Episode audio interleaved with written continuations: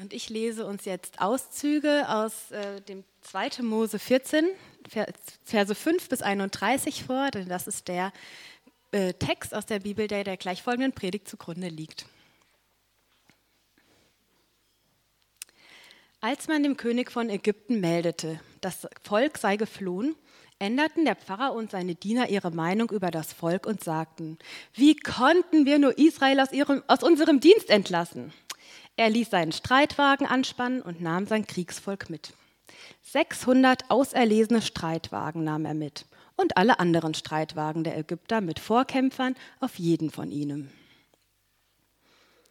Als der Pharao sich näherte, blickten die Israeliten auf und sahen plötzlich die Ägypter von hinten anrücken. Da erschraken die Israeliten sehr und schrien zum Herrn. Zu Mose sagten sie: Gab es denn keine Gräber in Ägypten, dass du uns zum Sterben in die Wüste holst? Was hast du uns da angetan, uns aus Ägypten herauszuführen? Haben wir dir nicht, haben wir dir in Ägypten nicht gleich gesagt: Lass uns in Ruhe, wir wollen Sklaven der Ägypter bleiben, denn es ist für uns immer noch besser, Sklaven der Ägypter zu sein, als in der Wüste zu sterben. Mose aber sagte zum Volk: Fürchtet euch nicht, bleibt stehen und schaut zu, wie der Herr euch heute rettet. Wie ihr die Ägypter heute seht, so seht ihr sie niemals wieder. Der Herr kämpft für euch, ihr aber könnt ruhig abwarten. Der Herr sprach zu Mose: Was schreist du zu mir? Sag den Israeliten, sie sollen aufbrechen. Und du, heb deinen Stab hoch, streck deine Hand über das Meer und spalte es, damit die Israeliten auf trockenem Boden in das Meer hineinziehen können. Mose streckte seine Hand über das Meer aus und der Herr trieb die ganze Nacht das Meer durch einen starken Ostwind fort. Er ließ das Meer austrocknen und das Wasser spaltete sich. Die Israeliten zogen auf trockenen Boden ins Meer hinein, während rechts und links von ihnen das Wasser wie eine Mauer stand. Die Ägypter setzten ihnen nach. Alle Pferde des Pharao, seine Streitwagen und Reiter zogen hinter ihnen ins Meer hinein. Um die Zeit der Morgenwache blickte der Herr aus der Feuer- und Wolkensäule auf das Lager der Ägypter und brachte es in Verwirrung. Er hemmte die Räder an ihren Wagen und ließ sie nur schwer vorankommen. Da sagten die Ägypter: Wir müssen vor Israel fliehen, denn der Herr kämpft auf ihrer Seite gegen Ägypten. Darauf sprach der Herr zu Mose: Streck deine Hand über das Meer, damit das Wasser zurückflutet und in Ägypter seine Wagen und Reiter zudeckt. Mose streckte seine Hand über das Meer und gegen, und gegen Morgen flutete das Wasser an seinen alten Platz zurück, während die Ägypter auf der Flucht ihm entgegenliefen. So trieb der Herr die Ägypter mitten ins Meer. Das Wasser kehrte zurück und bedeckte Wagen und Reiter, die ganze Streitmacht des Pharao, die den Israeliten ins Meer nachgezogen war. Nicht ein einziger von ihnen blieb übrig. Die Israeliten aber waren auf trockenem Boden mitten durch das Meer gezogen, während rechts und links von ihnen das Wasser wie eine Mauer stand. So rettete der Herr die Israeliten an diesem Tag vor den Ägyptern. Sie sahen, wie die Leichen ihrer Feinde ans Ufer geschwemmt wurden. Als die Israeliten erkannten, dass der Herr die Ägypter mit großer Macht besiegt hatte, wurden sie von Ehrfurcht, Ehrfurcht ergriffen. Sie vertrauten ihm und seinem Diener Mose. Schönen guten Morgen. Es ist schön, euch alle zu sehen. Ich bete mal zu Beginn der Predigt. Himmlischer Vater, vielen Dank für diesen Moment, für das Hier und Jetzt, wo wir gerade hier zusammen sind. Danke für unsere Runde hier an Menschen, die sich versammelt hat. Du siehst, wie es uns geht. Du siehst, was uns beschäftigt. Danke für diesen Text. Ich bitte dich, dass du durch den Text zu uns sprichst. Amen. Wir kommen heute zum vorläufigen Ende unserer Serie über den Exodus, über diese Befreiung Israels aus dem Sklavendasein in Ägypten. Und die, dieses Ende fällt ganz zufällig zusammen mit dem Höhepunkt der Geschichte, zumindest dem ersten Höhepunkt dieser äh, Erzählung, der letzten Konfrontation sozusagen zwischen Gott und dem Pharao. Der Pharao taucht nie wieder auf, im Laufe der Tora zumindest. Ja, also dieses letzte und große Wunder, als Gott jetzt sein Volk endgültig aus den ägyptischen ähm, Fängen befreit. Und wie schon oft in dieser Serie erwähnt, ähm, ist diese Geschichte der Exodus so die prägende Erzählung für Menschen im Judentum, Ja, es ist, wie Anne letzte Woche das auch nochmal ausgeführt hat, ist so eine, eine Geschichte, die auch jede Woche in vielen jüdischen Familien neu und neu erzählt wird. Das ist so die Geschichte, die, die sie prägt. Worüber wir bis jetzt noch nicht so viel gesprochen haben in dieser Serie, ist, dass diese Geschichte nicht nur für Menschen im Judentum entscheidend ist, sondern auch im Neuen Testament eine ganz entscheidende Rolle spielt. Genau dieser Aus- der Durchzug durch das Meer zum Beispiel wird explizit mehrfach von den Autoren im Neuen Testament erwähnt. Also Paulus zum Beispiel in erster Korinther zehn vergleicht er den Durchzug durchs Meer mit der Taufe. Oder im Hebräerbrief, dann gibt es mehrere Kapitel, in denen Jesus mit Mose verglichen wird. Wie Mose sein Volk aus der Gefangenschaft befreit hat, so hat Jesus uns aus der Gefangenschaft befreit. Ja, das heißt, für die, für die Autoren im Neuen Testament, die sich jetzt an Christinnen und Christen richten, ist dieser Text, diese ganze Geschichte auch eine sehr, sehr entscheidende Geschichte. Und darüber haben wir bis jetzt noch nicht so viel nachgedacht und deswegen möchte ich heute so ein bisschen den Schwerpunkt darauf legen. Was hat denn diese ganze Erzählung und jetzt vielleicht auch dieser Durchzug durchs Meer mit uns zu tun? Was ist so das Entscheidende an dieser Stelle für uns? Und zwar, glaube ich, wird in, diesem ganzen, in dieser ganzen Erzählung eine entscheidende Frage aufgemacht. Und zwar die Frage nach unserer Freiheit. Die Frage nach unserer Freiheit. Die Frage, die auch dieser Text stellt, ist die Frage, wie frei sind wir eigentlich wirklich? Wie frei sind wir eigentlich wirklich und was kann uns frei machen und was auch nicht? Das ist so das, was, glaube ich, in diesem Text drinsteht, was ich zumindest für mich rausgenommen habe. Und das möchte ich mit euch anschauen unter so drei Überschriften. Zunächst mal die Frage nach der Freiheit, dann das, der Moment der Befreiung und schließlich der Anfang der Freiheit. Die Frage nach der, Bef- der, nach der Freiheit, der Moment der Befreiung und schließlich der Anfang der Freiheit. Zunächst mal die Frage nach der Freiheit. Und dazu können wir uns jetzt einfach noch mal ganz kurz in diesen Text so ein bisschen äh, mehr reindenken. Ja, der Kontext ist euch vielleicht klar, wenn ihr die letzten Wochen auch da wart. Israel hat jetzt Ägypten also endlich verlassen. Ja, sie sind raus aus dieser Gefangenschaft, aus, diesem, aus dieser Sklaverei. Es gab die zehn Plagen, es gab das Passafest und jetzt sind sie so auf dem Weg in die Freiheit. Sieht eigentlich sehr gut aus. Und jetzt fällt dem Pharao aber ein, ja, kaum sind sie weg, so beginnt die Geschichte. Äh, ich habe eigentlich was Bescheuertes gemacht. Ja. Ich habe meine Sklaven ziehen lassen, die mir hier ganze Städte gebaut haben und die hier doch alles für uns das schönere Leben ermöglicht haben. Das ist eigentlich bekloppt. Ja? Und wie stehe ich eigentlich da vor dem Rest der Welt, wenn ich meine Sklaven habe ziehen lassen? Ja, das ist ja ein wahnsinniger Gesichtsverlust. Also beschließt der Mann, ich packe nochmal alle meine Macht aus, alle meine Kraft. Er zieht seine Armee zusammen, die sechshundert Streitwagen, wird da explizit erwähnt. Das war so die modernste und tödlichste Waffe der damaligen Zeit. Ja, wenn man militärisch einsetzen wollte, die Streitwagen Ägyptens, das war das, was man haben wollte. Und jetzt jagt er diesen Israeliten hinterher, nach dem Motto, entweder ihr kommt zurück oder ich metzle euch jetzt ab. Ja, also eins von beiden könnt ihr euch nochmal aussuchen, aber wahrscheinlich wird es auf ein Gemetzel herauslaufen. Und jetzt sieht das Volk Israel, wird uns beschrieben, ähm, den Pharao so am Horizont aufziehen. Und jetzt verfällt dieses Volk komplett in Panik. Ja, die Frage, die so offensichtlich auftaucht in dieser Massenhysterie, die da entsteht, ist, was haben wir denn nur gemacht? Was haben wir nur gedacht? Wie, wie konnten wir uns denn das zurechtlegen, dass wir hier wegkommen, dass dieser Pharao uns ziehen lässt. Und dann sagt sie, Mose, was hast du eigentlich gemacht? Wie bekloppt bist du denn? Ja, sie sagen, sie, sie sagen in Vers zwölf, haben wir dir nicht in Ägypten gleich gesagt, wir wollen lieber Sklaven der Ägypten bleiben? Worauf die Antwort lautet, nein, ja. Habt ihr nicht. Ihr wart total begeistert, noch vor zehn Minuten, ja, dass wir hier endlich raus sind aus der Nummer, weil das das Schlimmste, was ihr euch vorstellen konntet. Aber es ist so eine Panik, die ausbricht in diesem Volk und sie können quasi nicht mehr klar denken. Und jetzt auf der einen Seite muss man sagen, ist das natürlich verständlich. Ja, also wenn sechshundert Panzer auf dich zurollen, ist klar, dass du wahrscheinlich ein bisschen Puls bekommst. Auf der anderen Seite muss man natürlich auch sagen, noch vor wenigen Tagen hat dieses ganze Volk erlebt, wie Gott zehn Plagen geschickt hat über die Ägypter.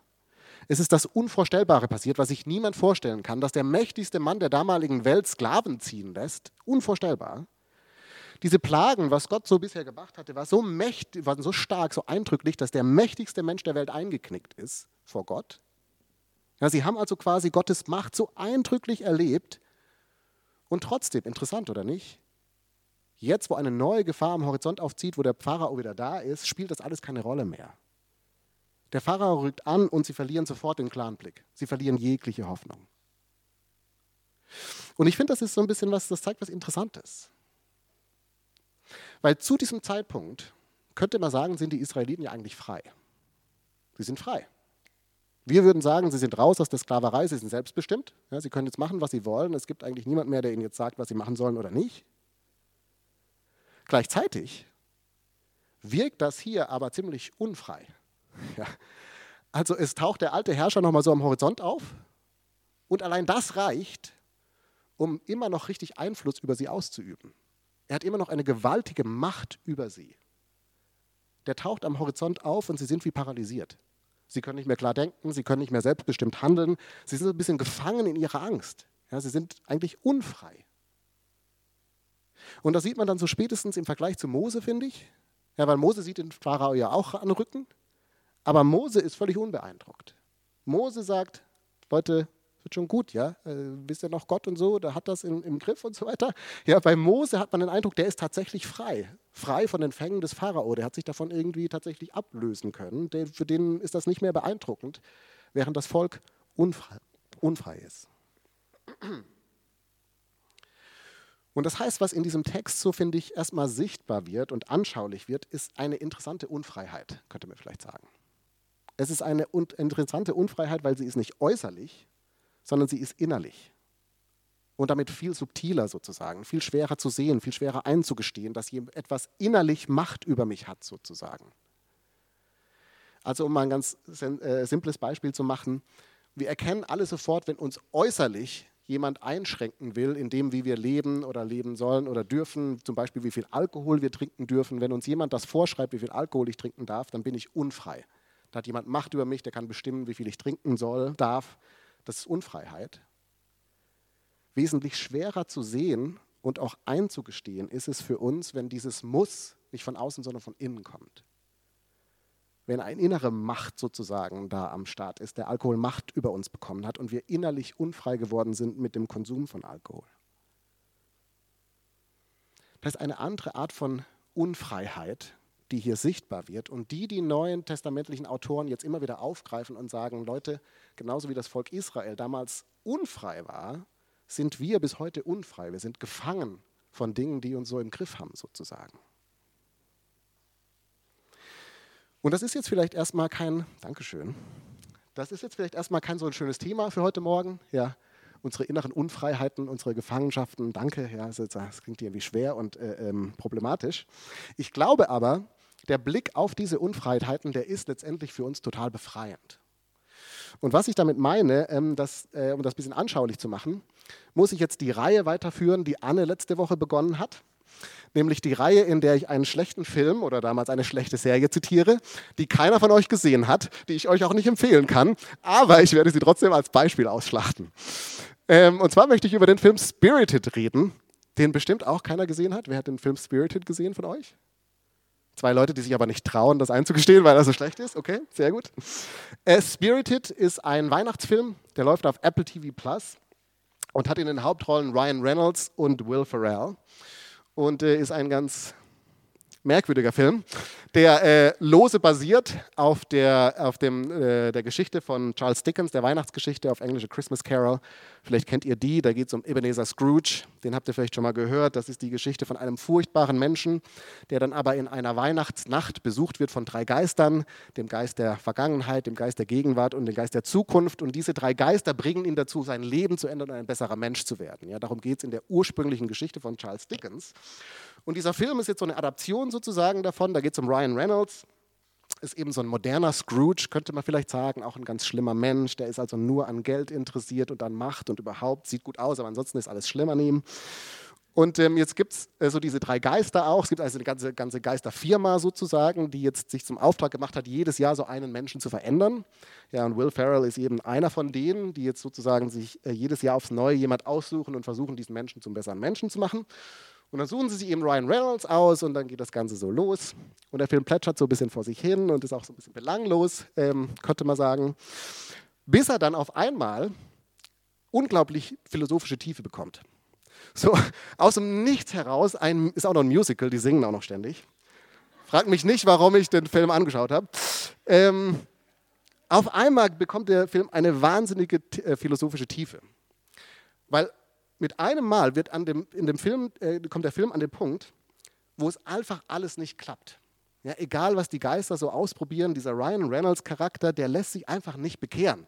Ja, der wird einfach nicht besser. Die kriegen den nicht raus aus seinen Mustern. Und Will Ferrell hat dann auch noch so eine komplizierte Vergangenheit, der sich auch nicht so ganz sicher, ob er eigentlich einer von den Guten ist oder nicht. Das will ich jetzt nicht spoilern, weil ihr wollt den Film alle ja noch schauen. Aber es bricht sozusagen an einer Stelle dann auf einmal in diesem Film diese Frage heraus, bin ich so tief gesunken, dass ich nicht mehr zu retten bin? Ja, also habe ich so viel verkackt in meinem Leben, so viele schlechte Entscheidungen getroffen, mich auf so einen Weg gesetzt, dass ich da nicht mehr rauskomme. Bin ich auf Englisch unredeemable?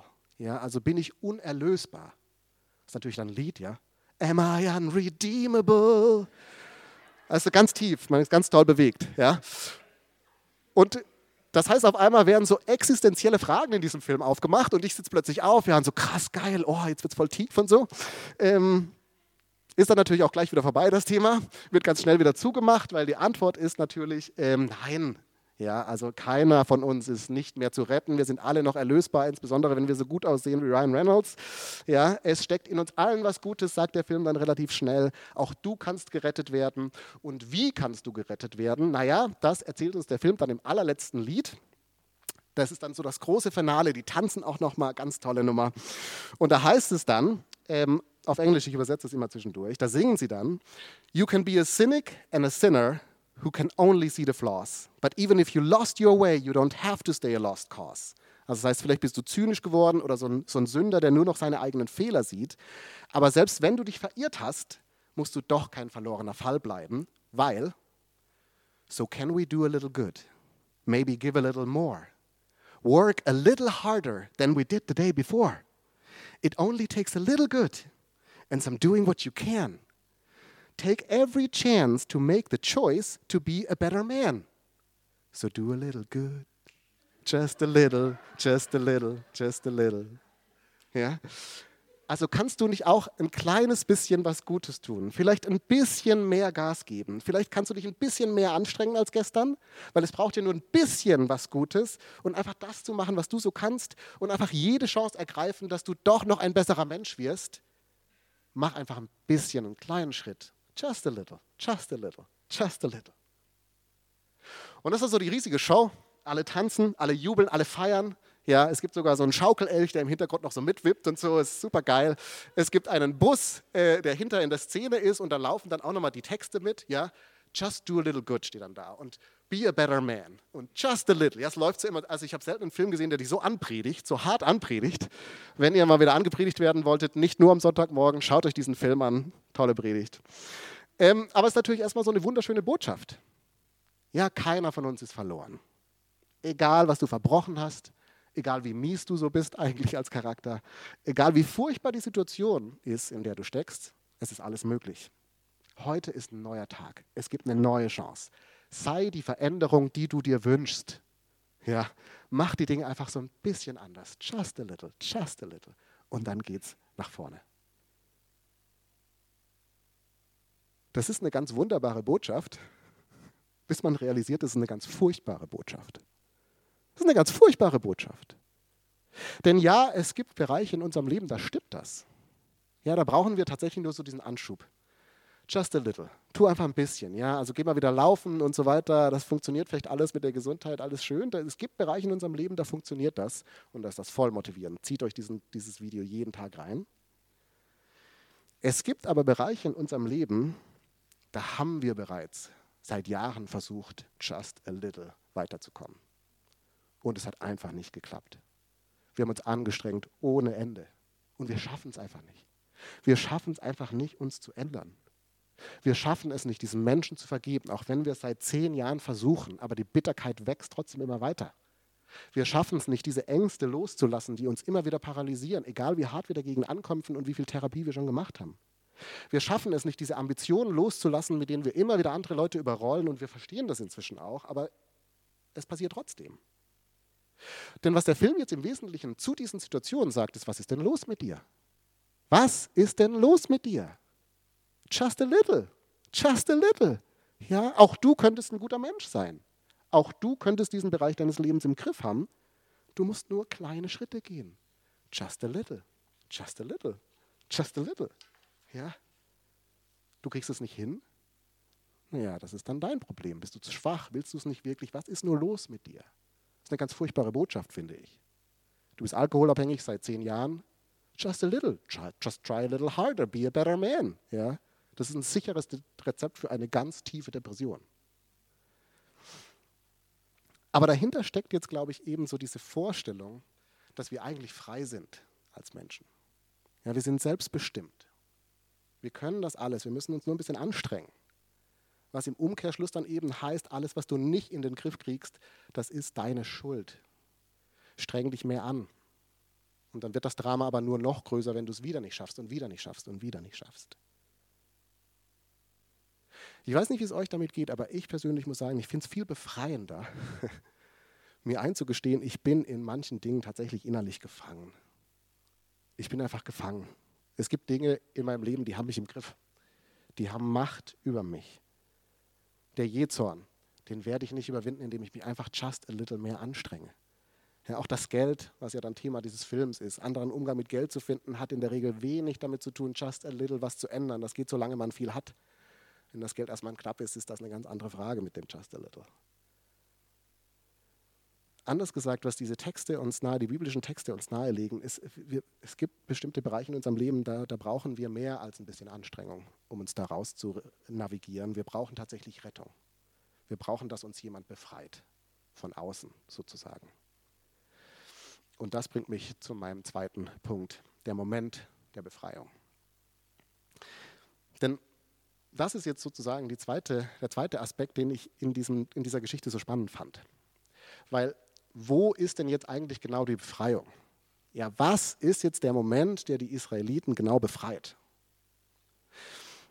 Das ist eine spannende Frage, weil im ersten Moment könnte man sagen, naja, die Befreiung passiert ja offensichtlich ja, durch dieses Wunder.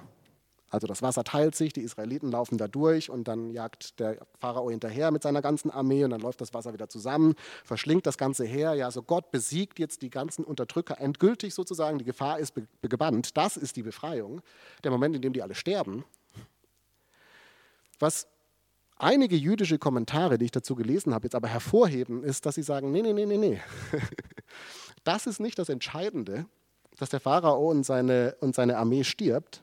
So gewaltig das ist, was da passiert, das Entscheidende, sagen diese Kommentare, das Entscheidende, die eigentliche Befreiung passiert woanders. Und zwar lokalisieren sie die in Vers einunddreißig.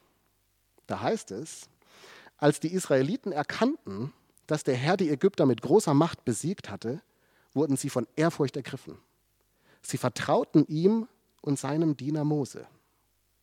Als die Israeliten erkannten, dass der Herr die Ägypter mit großer Macht besiegt hatte, vertrauten sie ihm und seinem Diener Mose. Das, sagen diese Kommentare, ist die eigentliche Befreiung. Das ist die eigentliche Befreiung. Ja, denn so großartig das ist, dass, der, dass Gott den Pharao versenkt, die eigentliche Befreiung liegt nicht darin, dass diese äußere Gefahr jetzt endlich gebannt ist, sondern die eigentliche Befreiung ist das, was innerlich passiert. Dass das Volk anfängt, Gott zu vertrauen. Weil ja, der Pharao ist besiegt, ja, und damit ist das tatsächlich momentane Rundumfreiheit sozusagen, aber sie werden ja neue Gefahren erleben. Sie laufen ja in nächste Situationen hinein, wo das gar nicht so einfach ist alles. Und wenn sich innerlich jetzt nichts verändert hat, dann wird genau die gleiche Unfreiheit wieder beginnen. Ja, die Angst wird sie wieder paralysieren. Es passiert wieder das gleiche Muster. Das heißt, die wahre Befreiung passiert in diesem Moment, als die Israeliten anfangen, Gott zu vertrauen. Weil damit allen Gefahren sozusagen, sie allen Gefahren mit einer neuen Gelassenheit entgegentreten können. Das ist der entscheidende Moment. Und ich fand das super interessant. Weil was diese Kommentare im Wesentlichen sagen, ist, dass das Gegenteil von Gefangensein in diesem Text nicht einfach frei sein ist, sondern Vertrauen. Das Gegenteil von Gefangensein, innerlich gefangen sein von etwas, ist nicht einfach frei sein, sondern viel konkreter ist, ist Gott zu vertrauen. Daran liegt es. Das ist Freiheit. Und das hat mich dann an ein Buch erinnert, ähm, das ich während des Sabbaticals gelesen habe und das mich seitdem begleitet. Ein Buch von Steve Kass mit dem Titel Managing Leadership Anxiety. Da geht es um Anxiety, wie der Titel schon sagt, also um so die inneren Verkrampftheiten vielleicht sozusagen, also das, was uns so innerlich wie die Israeliten hier so im Griff hat, was uns nachts nicht mehr schlafen lässt, wo wir so verzweifelt an Dingen dranhängen, da nicht rauskommen, irgendwie unfrei sind. Und Steve Kass macht in diesem Buch dann eine sehr simple Beobachtung. Er sagt im Wesentlichen, dass diese Verkrampftheit, wenn wir die erleben, nicht nur unser Denken in Beschlag nimmt, ja, wir können nicht mehr klar denken, wenn wir so innerlich verkrampfen, sondern er sagt, es passiert noch etwas Zweites. Und zwar verdrängt diese Verkrampftheit das Bewusstsein dafür, dass Gott gerade da ist. Wenn wir verkrampfen, dann verlieren wir das Bewusstsein, dass Gott gerade da ist. Seiner Erfahrung nach sagt er es fast so, als ob sich die beiden Sachen gegenseitig ausschließen. Es geht nicht gleichzeitig. Entweder verkrampfe ich innerlich oder ich bin mir bewusst, dass Gott da ist. Das eine schließt das andere aus sozusagen. Und zwar Gott da, jetzt nicht im Sinne, dass halt alles gut ist wieder, ja, Gott ist da, sondern dass Gott da ist und meine Seele wieder atmen kann. Ja, ich so die, die Welt nicht auf meinen Schultern tragen muss, meine Probleme ein Stück kleiner werden. Gott ist da, das heißt, ich darf Mensch sein, ja, ich darf Menschen groß sein. Die Rolle dessen, der perfekt ist und alles im Griff hat, ist jetzt wieder vergeben sozusagen. Ich muss das nicht mehr ausfüllen. Das, sagen auch diese Kommentare, ist die eigentliche Befreiung, wenn das passiert. Wenn uns bewusst ist, Gott, Gott ist wirklich da, er ist wirklich da, dann verliert alles andere so ein bisschen seinen Zugriff. Und ich weiß nicht, wie es euch mit dieser These geht, ob ihr die jetzt nachvollziehen könnt, auch für euch, ob das so ein Erfahrungswert ist oder nicht. Ich muss sagen, ja, ich würde sagen, tatsächlich, das, das stimmt.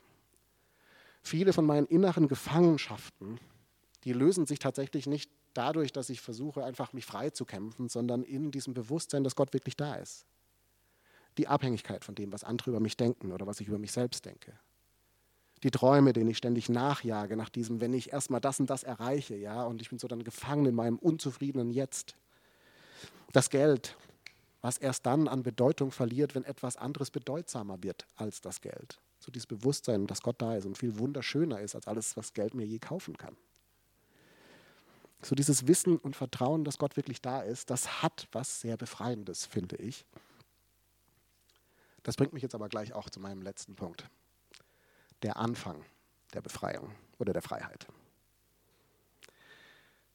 Denn wie wir alle wissen, die wir jetzt schon ein bisschen länger im Glauben vielleicht unterwegs sind, ist, so leicht ist es aber nicht. Ja, so leicht ist es aber nicht. Dass man sich das einfach immer wieder nochmal kurz bewusst macht, Gott ist da und dann ist alles, sind alle Dinge gelöst, mit denen man so zu kämpfen hatte, wo man sich verrannt hatte. So einfach ist das nicht.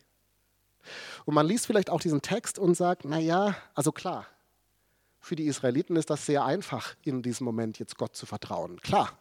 Also ich meine, wenn die mächtigste Armee der damaligen Welt dir jetzt tot zu Füßen liegt und du hast nichts dazu beigetragen, dann schafft es wahrscheinlich auch das zögerlichste Herz, Gott irgendwie so ein bisschen zumindest zu vertrauen. Ja, ist jetzt nicht so die Kunst. Und das ist dann auch interessant, wenn man dann weiterliest. Schon wenige Wochen später haben sie das auch wieder komplett vergessen. Ja, also das ist jetzt nicht so, als ob das so der für immer, äh, die für immer Lösung gewesen wäre. Sobald das Essen knapp wird, fallen die gleichen Sätze wie hier. Ja, äh, warum hast du uns denn nur aus Ägypten geführt? Dort hat es Fleisch gegeben und so. Also wieder völlig absurd, wieder völlig delusional. Ähm, sie fallen wieder in alte Muster zurück. Das ganze, die ganze Story über, immer und immer wieder. Und trotzdem, trotzdem ist hier in diesem Moment jetzt ein Startpunkt gesetzt. Weil... Als Gott den Israeliten dann kurze Zeit später die zehn Gebote be- gibt, da beginnt er diese zehn Gebote mit dem Satz, ich bin der Herr, dein Gott, der dich aus Ägypten geführt hat. Im wichtigsten Moment, im wichtigsten Dokument sozusagen, wird diese Tat nochmal festgehalten. Und dann, wie Anne letzte Woche erwähnt hat, wird das Passafest eingeführt und in diesem Fest wird die Geschichte auch wieder erzählt. Wöchentlich um wöchentlich wird diese Geschichte wieder rausgeholt. Das heißt, was Gott mit den Israeliten macht sozusagen, ist, dass er quasi die Erinnerung an dieses Erlebnis ins kollektive Gedächtnis meißelt.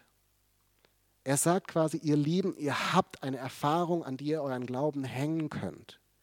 Ihr habt ein gewaltiges Ereignis, was in eurer Vergangenheit passiert ist.